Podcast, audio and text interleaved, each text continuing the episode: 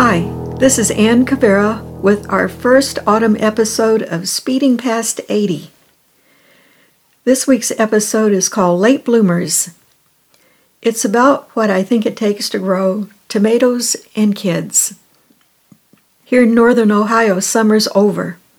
Gardeners are pulling up plants getting ready to settle in for autumn and winter. I have friends who are wonderful gardeners. They relate to plants. Their yards are beautiful. Donna, my friend, you will know I'm talking about you. Then there are the rest of us. I did not inherit my mother's green thumb. Her green thumb skipped me and landed on our older daughter, Katie. However, I do like to read about seeds and gardening. I love looking through seed catalogs after the first of the year. I do have two successful house plants that I've managed not to kill. One is a huge aloe sitting on a stand in the living room window. The other is an African violet that has now become two violets. We also have a tomato plant outside by the front porch. I bought it at a garden center last spring. This plant was already two feet high and had blooms on it, so how could anything go wrong?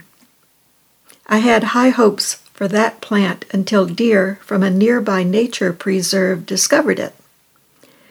Out of the 30 green tomatoes this plant produced, we've eaten exactly two tomatoes.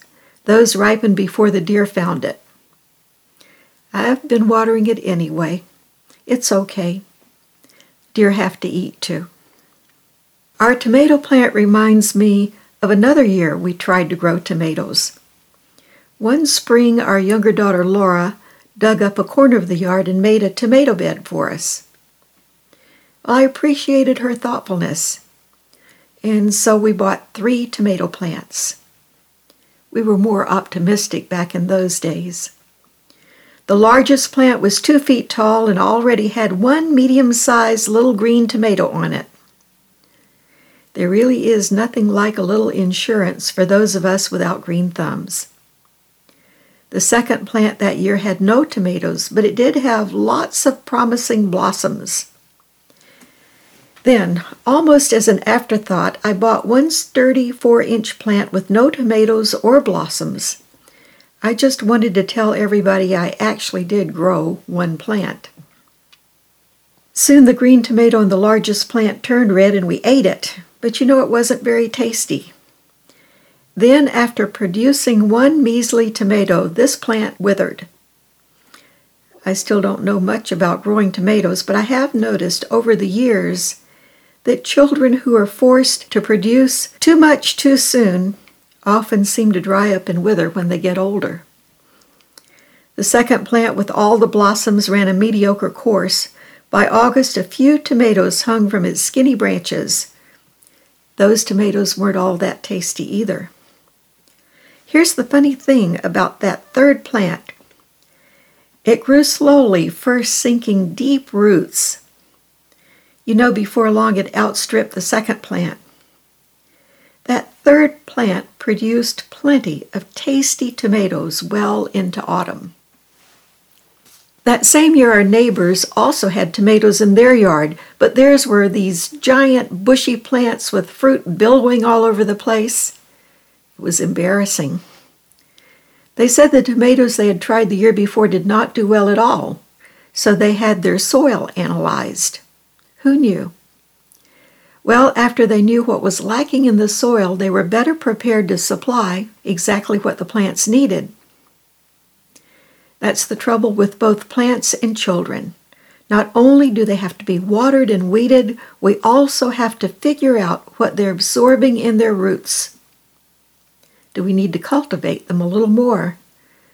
Try other kinds of fertilizer or just stand by like a sturdy stake so they can grab a little support when they need it. You know, I wish both plants and children came with more specific directions. It's hard not to compare our tomatoes or our children with our neighbors.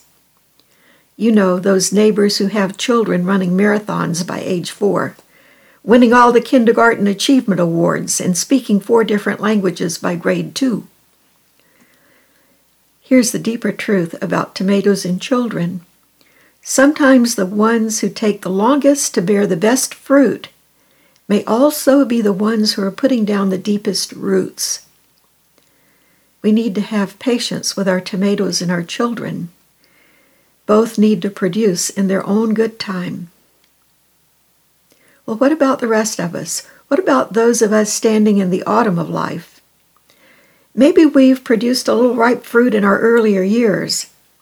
Are we just going to wither in this season of life? How do we find the energy to keep analyzing the soil, pulling weeds, and pouring on water so that we can go on producing abundant fruit even late in the season? Producing our best fruit takes energy. So today, wherever you are, whatever task you have before you, I wish you the energy to pour out all the joy, love, and patience it takes to feed the hearts and souls of those around you. Meanwhile, this is Ann Cavera. I hope you will join me next week for another episode of Speeding Past 80.